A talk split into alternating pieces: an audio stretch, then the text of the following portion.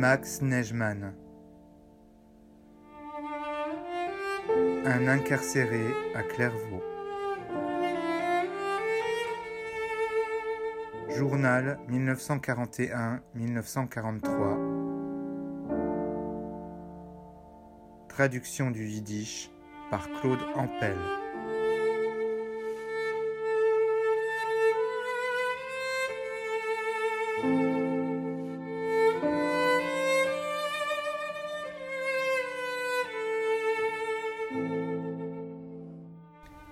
Einhorn a été appelé aujourd'hui au greffe. Il est officiel qu'il a été refoulé. J'ai le temps de voir. Je veux espérer qu'il sera de fait libre, et Goldschmidt également. J'ai écrit chez moi pour annoncer la bonne nouvelle. Je pars dans la forêt. 2 mois et demi à tirer, et je vais les faire à l'air libre, et non entre les murs.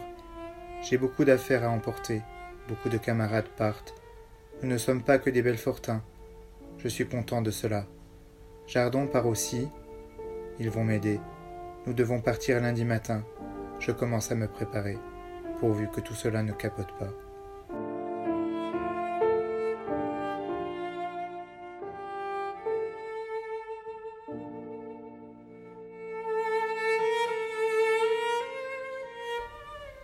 Jeudi 12 février 1942. Goldschmidt a été libéré hier, de fait devenu libre.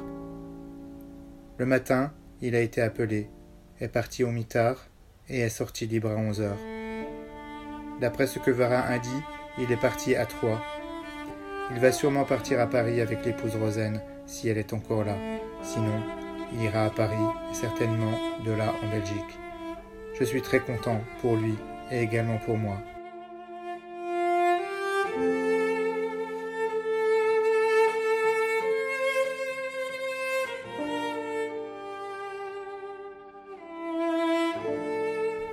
Einhorn a été appelé au greffe.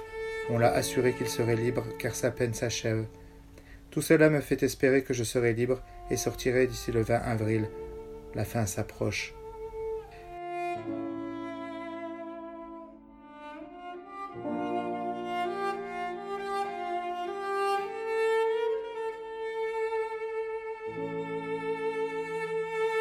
Je devais partir dans la forêt comme je l'avais écrit 2 jours auparavant.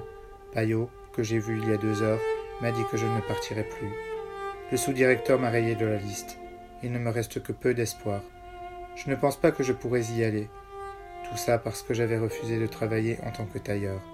Ce n'est rien. J'ai fait 13 mois sans travailler, alors je pourrais continuer les 2 mois qui me restent encore.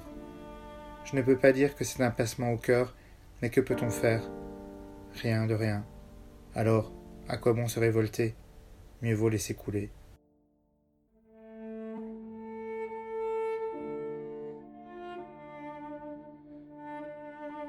Je vais voir quelle sera la fin, sans doute la mort. C'est la fin de tout homme, mais je voudrais pouvoir encore profiter de la vie, et j'espère en profiter.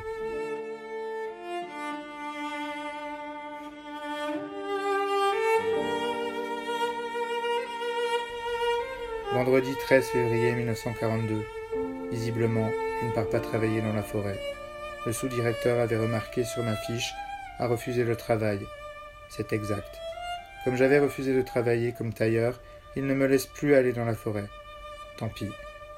Si j'avais été tailleur, je n'aurais pu en fin de compte partir et je serais obligé de travailler dans l'atelier comme spécialiste. La conséquence de tout ça est que je reste ici. Ça ne fait rien, encore 44 jours et basta.